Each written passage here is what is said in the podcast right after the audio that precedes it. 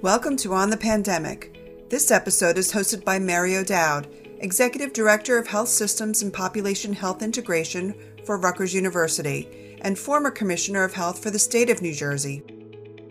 Joining the discussion today are Doctors Diane Calello and Bruce Ruck from NJ PIES, the New Jersey Poison Information and Education System. Good morning, and thank you for joining us. This is Mary O'Dowd from Rutgers University, and today we are talking about the questions that New Jerseyans are asking about COVID 19. I'm here today joined with two of my Rutgers colleagues who are answering these questions from the other end of the NJ PIES hotline. Diane Calello, a physician, and Bruce Ruck, a pharmacist, work together to run the New Jersey Poison Control Center. And their mission is to provide treatment and information about poisons, drugs, and targeted health issues through the phone. First off, I want to thank you all for the work that you have been doing throughout the COVID 19 pandemic and its response. I know um, that you have been working on this since January. So, thank you so much to both of you and all of the staff and volunteers who have worked alongside you um, for, for over a year now. Um, Bruce, I thought I would start with you and ask you what is the number one question that you guys are getting on that call center right now related to COVID 19? right now the most common question we're getting is how do i get vaccinated? And where can i get my vaccination from? And what do you tell callers? Well we give them the state of new jersey njvss website which is an excellent source of information and at that website, they can actually register for vaccines and also get a list of places across the state where they can get vaccinated. As well as on that website, as of last week, there is now a link to see where appointments are open at many of the sites across the state. We've seen this um, grow and change since they launched the vaccination campaign. And it, of course, was always a little bit more complicated than we wanted it to be. But We've also seen it continue to improve over time as well.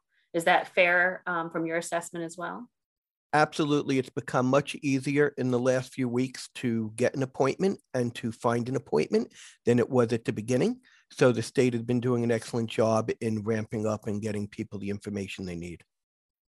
What are some of the other hot questions that people call and ask you about vaccines?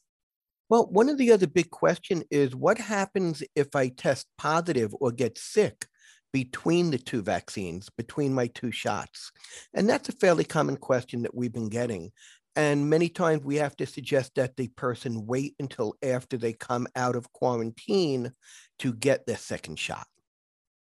And so, what about other vaccine questions? You know, are people concerned about their own health issues and call? Absolutely. We do get questions about people that have recently taken the shingles vaccine, not realizing they were going to get an appointment for the COVID vaccine, in which case they are supposed to delay it for at least two weeks. We've had quite a few women uh, here in the newspaper about the COVID vaccine and mammography. So we do suggest waiting for at least four to six weeks after the second COVID shot to get their mammography and obviously check with the mammography center and their physician, because sometimes you don't want to wait if it appears to be an emergent situation. What about travel? That I assume is something that has been changing over time as well um, in quarantine. Do you get questions about that? We get a lot of questions about travel. Right now, the travel guidelines from the CDC has been updated, and we expect the state of New Jersey to update it soon as well. Uh, right now, in the state of New Jersey, if you travel out of the tri-state area, you are supposed to get tested before you travel, get tested before you come back, and then quarantine when you come back. Uh, hopefully, very soon, this may change, and uh, the CDC for some parts of the country are now suggesting that quarantine is not necessary post travel or after you travel, uh, as long as you're within the United States. And we will see what happens with New Jersey in the next few days. And that's just for vaccinated people, right? That is just for vaccinated people. The unvaccinated population, or if your vaccine series is not complete, you still do need to quarantine. So this is getting better, but more complicated at the same time because we're having multiple different classes of people based on where they are in their vaccine cycle. Um, and then, of course, there are kids who don't have vaccine available to them and the whole family affair. What about school and questions around that? Have you gotten questions related to kids? We get a lot of questions relating to children, and often what happens is a parent or somebody in the household may be positive. So a parent may be sick and a parent may be positive, And the question becomes how long did the child have to quarantine for? when the parent is sick at home or positive. And it gets very complicated with a lot of calculations we have to do. But sometimes people just think it's the 10 days or the 14 days that the parent is quarantined for, when in actuality, the child's quarantine may not start until the parents end. And the child may have to be at a school for a total of 24 days. Wow, wow, that's tough. What about um, people calling if they've tested positive? Are they calling for medical advice? So we get a lot of calls about medical advice. Uh, believe it or not, we've had people call, especially at the beginning, with chest pain and symptoms that appear to be much more serious uh, and life threatening than just a simple sniffle or cough or chills. And we've had to send people in by ambulance to hospitals for uh, having a heart attack. So, yeah, we get a lot of calls about COVID and symptoms. Right now, we are suggesting that if somebody is symptomatic or test positive, they do reach out to their practitioner right away because there are monoclonal antibodies available. And these monoclonal antibodies may decrease severity. Diane, do you want to talk a little bit about the monoclonal antibodies?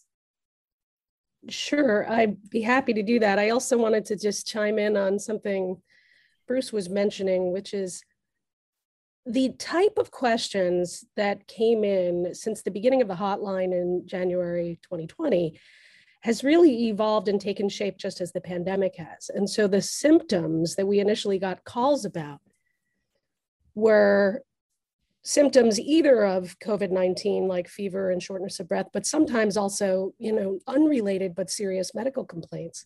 And the thing that made those calls so different than the calls now is that back in March of last year and April of last year, access to healthcare was extremely limited.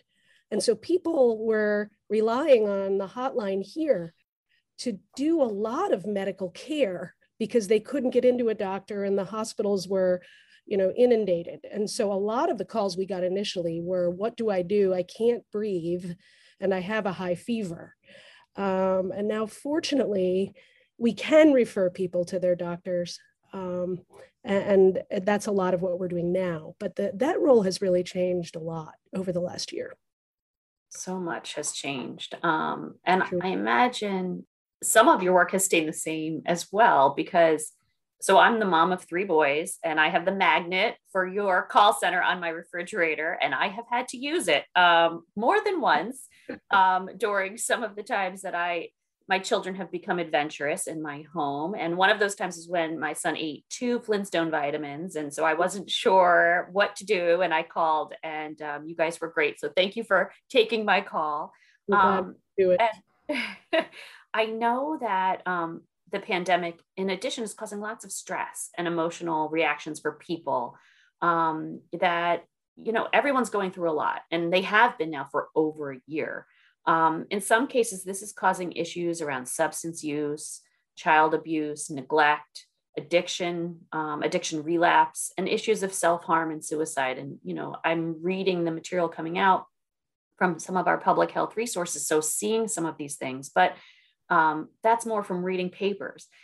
You guys are on the front lines for this in your normal work because of the work that you do around ingestion of poisons. And it seems that these are the kinds of calls that you might get normally, but are you seeing an increase of this type of call? I think we are definitely starting to. Um, we know nationally, not just here at the New Jersey Poison Center, but across the country, that opioid overdoses are increasing. Access to opioid and other addiction treatment is has been hampered by the pandemic, right? And so people being able to get in for any kind of routine or semi-urgent care has been difficult. And we're starting to see those patterns emerge.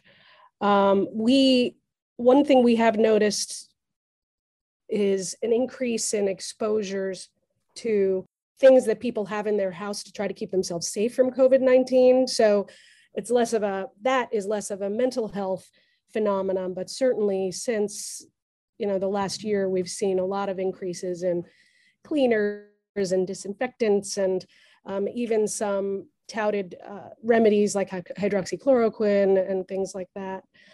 I can't say that we've seen an increase in uh, poisonings, uh, child abuse by poisonings, but that's fortunately very rare. Um, but we we it would not surprise me if we saw an increase in that when we started to look, you know, take a hard look at the data. And then um, we are seeing an interesting phenomenon of more childhood exposures to uh, cannabis, to edible cannabis. And I think that is probably multifactorial, right? You know, there's more cannabis around in recent years um, in New Jersey as well as elsewhere. And then now children are home.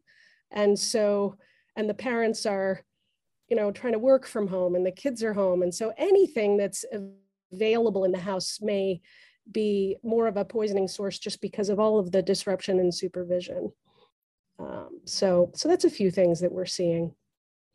Thanks. Um, you know, when the Commissioner of Health came on the podcast um, a few episodes ago, and I asked her what Rutgers had done that really helped during the pandemic response, the very first thing she mentioned was the call center.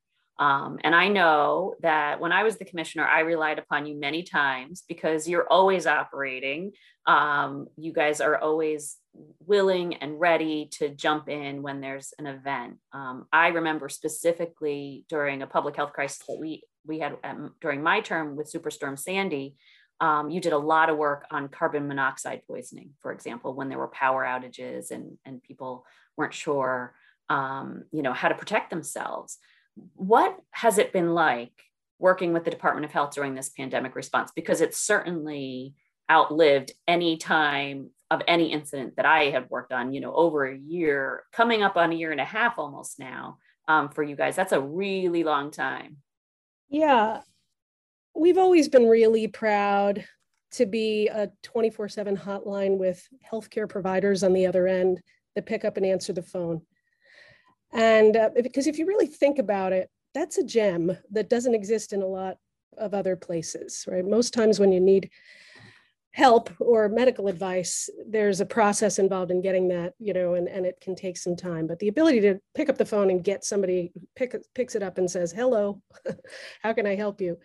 Is uh, a unique resource we've always been really proud of. And we're also proud of working with our colleagues at the Department of Health to respond to health crises, uh, and be it the Superstorm Sandy, which preceded my time here as the director, but I know um, was a major event here at NJ Pies, or other what I sometimes call pop-up hotlines, which is you know we've got an issue related to some outbreak. Can you help us um, answer those calls? We've we've been very glad to do that.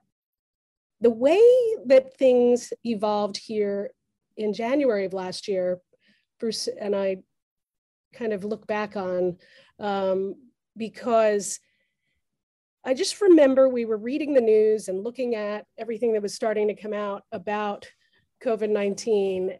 And um, I just remember the conversation very well in the second week in January when I said, This virus situation looks pretty bad he says, Yeah, you think? You know, yeah, it does look pretty bad. And I said, um, I think it's going to get ugly. um, and I think that we should call and ask Department of Health if it's time to set up a hotline.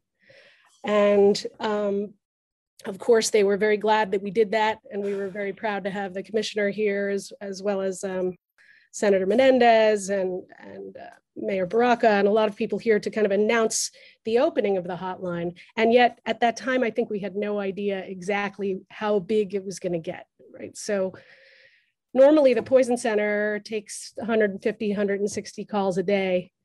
And for the first month, um, we were taking 20, 30, 50 extra calls a day, and we were feeling it, but we were managing it, and everybody was really excited to do it. Um, and then it became 500 calls a day extra. And I think, I think I remember talking to you during that time because that's when the Rutgers uh, response team started to meet more regularly in January. And I remember sort of an SOS. Yes. And, you know, and and you could just feel like initially here, the answer to how did we do it is everybody worked more and harder and longer. And Bruce started you know, answering the phones, you know, I like to say with hands and feet. I mean, we were just answering the phone constantly, and our poison specialists, who are really fantastic professionals, were working extra shifts and longer hours, and everybody was just working faster. Um, but then 500 became 750, and it became a thousand extra calls a day. Um, and that's when you were there, Mary. We put out our SOS to Rutgers um, and got a lot of help from a lot of places. Put out our SOS to our Department of Health colleagues in the Office of Emergency Management, who connected us with some volunteer organizations. Um, they brought um, also New Jersey 211 online, which is um, a valuable hotline that kind of helped to answer a lot of the non-medical questions surrounding COVID-19, like just logistics and how to process volunteers and donations and, and all of the various things that, that kind of arose. And so bringing them on helped take some of the weight off. And we became a much bigger operation, you know, as, as the hotline grew to accommodate all the calls. And, and um, we are still running with a lot of help from many aspects of Rutgers, um, internships, and uh, just healthcare literate, motivated volunteers here answering the phones and helping us keep providing this service. One of the things that I thought was pretty inspiring about the call center and the work that you do is how you bring so many different types of professionals together and you know i specifically remember the school of pharmacy pharmacists coming on um, sending students and the school of public health nursing of course some of the physicians and their residency programs in particular in the beginning because a lot of student um, uh, clinicians were kicked out of their their training programs in the hospital for you know lack of ppe and not in you know the practicing physicians needed to focus on um, you know, not teaching but treating, and um, and so many of those students came and were able to work alongside you. And so I think the fact that so many different professionals can come together and work in a collaborative environment like that is is is really special. I agree, and I have to hand it to Bruce.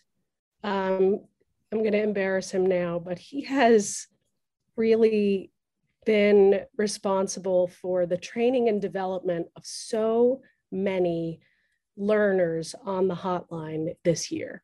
And particularly the pharmacy students, which we've always had um, a lot of a lot of, of students here at the Poison Center because it's important for their education anyway. But but now um, you know they're in and they're handling calls. And Bruce has been responsible for all of the training and development of this great team of motivated volunteers, whether they're pharmacy or public health, or like you said, from, from all aspects. And um, every day he's here answering their questions so they can answer the questions on the hotline. Um, and he's just made the whole thing work. And you also find the time to respond to my emails when I ask you, hey, what are people calling you about these days, just to sort of get some intelligence in the field? It's a great team here. It, it you know, it's beyond belief the team from our IT director, Herman Rigo, to our education team, Danielle and Alicia. It, it's and the specialists. We are just one phenomenal team that I can't do it without them. They can't do it without me. It, it's just it's just an unbelievable experience. And one of the nice things is we do what's called real-time training. And over the years from these pop-up hotlines, we've learned how to get the staff the information they need as it's coming down from the state. We get it to the staff, we get it to the volunteers, and real time training is the key. How many calls have you taken on COVID 19 since the beginning of all of this? We're at over 100,000. We're probably uh, a few hundred calls, over 100,000 at this point. And that's just the COVID calls. That's not the all the other calls. Right. Strictly COVID, and those are all live discussions. Every single person of those 100,000 people reached a live person on our end of the phone to speak to. It sort of feels like a telehealth visit having called it you know um, and now having the experience of telehealth and with in particular my kids is saying you know this is what happened and then you ask a lot of clinical questions and are able to give some you know really helpful and thoughtful guidance about you know first of all what what my situation was and then what i should be looking for in next steps. And so that's a lot of what telehealth is today.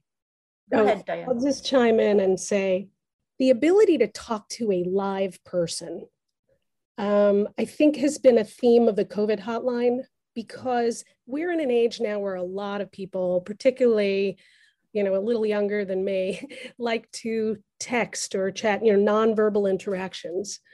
But um, many of the calls that I took for COVID, I may have not been able to answer the question because it was unanswerable, but I can't tell you how many people, even if they couldn't get the information they were calling for, thanked us for getting on the phone and talking to them. And I think just like a, a mother with a child who has taken too many vitamins, when people call the hotline, they're in distress, they're worried, you know, and um, that's another thing I'm just really proud of is the fact that you can actually have an interaction, just like you said, telemedicine, without the, which is so meaningfully different than looking something up online. Right. And to know that there's not an answer to your question sometimes, and you can stop searching frantically, um, you know, and have someone who knows right answer your question versus you you know who sometimes you know something but you know you're not the expert so you really need that expertise the, ter- the term that I like to use for that, and we use it for poison, we use it for COVID, is that we provide factual, unbiased information. And to me, that's what we're all about. You know, one of the things that I've talked to some of my other guests about is how we can build resiliency um, in our communities. And I think that's some of the work that you do all the time is working with people um, throughout their lives and, and based on you know what emergency has just emerged in their home and i think this also fits into what you recently um, you know just went through in march which was poison prevention week. And so to me resiliency is a lot about prevention. So you know you ha- you can put those medicines up top but if you have monkey like children like mine they can get up there and get it. And then the next round is that you have the phone number right on your refrigerator so that you um, can get that help and not frantically try to figure out or try to google what the number is right so in your non-covid work what are some of the issues that you get calls on most frequently we get calls uh, very frequently about children under age five that, as you said, get into household products, whether it's cleaning products, whether it is makeup, perfumes, whether it is over the counter medicines or prescription medicines. So 50% of our calls approximately are for children under age five. Wow. That makes me feel a little bit better because I'm in company then. Um, I, I checked out your website and you have a lot of great education materials and documents available in multiple languages. And, you know, I think the theme in them is how to prevent bad things from happening your, in your home. And that um, those types of things that can have a very bad outcome. And you have things from food safety, how to recognize and prevent carbon monoxide poisoning that we talked about with Superstorm Sandy. That was a big one. Um, you also have tips on how to deal with kids and medicine and you know what to go over with a babysitter even to make your home safe when you're not there um, you know based on the calls that you get what are the top three tips that you would give people on how to make their homes a safer place well, some of the things that we will talk about again is not just keeping it up high, but actually locking it up. That is so important, especially we're getting into the spring. So, chemicals, we want to keep everything in their original containers well labeled. We have multiple accidents from people who move things to, unfortunately, water bottles and other drink containers because they're smaller. So we want to make sure those are locked up. We want to make sure they are labeled well with child safety containers. And believe it or not, we want people to double check the directions. Uh, as somebody who wears reading glasses, I need to put my reading glasses on when I read the labels of some of these things or when I'm giving directions to other people because you can easily miswrite or misread if you're not. Wow. Yeah, I have those child locks on top of the cabinets so at least the my nine year old now can outdo them, but the little guys, at least it's a challenge, and I have a, a fighting chance to get to them before um, they they take it out. So those are good tips and really common sense um, and helpful tips. Anybody can do them if you if you remember to, and that's the important thing. So thank you for all of that work. One thing I wanted to say about child proofing, I don't know if the word we use the word child proof or not, but you just illustrated an important point, which is what child safety for poisoning gets you is time, but kids will still get through it if they have enough time. So um, there is no actually such thing as fully child proof. One last thing that I had also is your pets. Please remember your pets also get into a lot of medicines, and we want to keep your pets well protected. And then um, one other poison uh, phenomenon back in the conversation about cannabis, et cetera, um, is that we're starting to see some worrisome signs about children with lead exposure. Uh, and just last week, there was a press release from the state of New Jersey saying what we know to be true, which is kids are not being able to kind of get in and get their lead tests, screening lead tests at one and two years of age. And the combination of that with kids being home more and the home usually being the source of lead exposure, I think we're going to see a lot more trouble with kids, particularly in the cities, with exposure to lead and getting them detected and treated is a new challenge with COVID 19. Yeah, I've seen, I think that is also a national problem mm-hmm. um, mm-hmm. with access to uh, a lot of routine medical care. So, whether it's lead testing or getting your vaccines on time for kids, both of those things are proving to be a real challenge in the past year. 100%. The American Academy of Pediatrics has put out communications to that effect for sure, just kind of emphasizing the need for routine care. And just as the emergency departments, I think, saw a drop in necessary medical visits during the surge for people with chest pain and stroke and other things, we're now seeing the echoes of that in primary care with people not getting kind of the screening that they need. Well, Bruce, Diane, again, thank you so much for joining us here today. It's really an important conversation. Um, good luck continuing to do your work because I think it will still be ongoing for some time. Um, if you're ever in need of help because of a potential exposure to a poison, you can speak to a live health expert by calling 1 800 222 1222 anytime. And as we've talked about here today, it's a 24 7 hotline. You can also text NJ Pies at 973 339 0702. You've been listening to On the Pandemic. We'll be back soon with new guests and new information from the top minds in health. To learn more about how Rutgers is making a difference during the COVID 19 pandemic, visit rutgers.edu/united.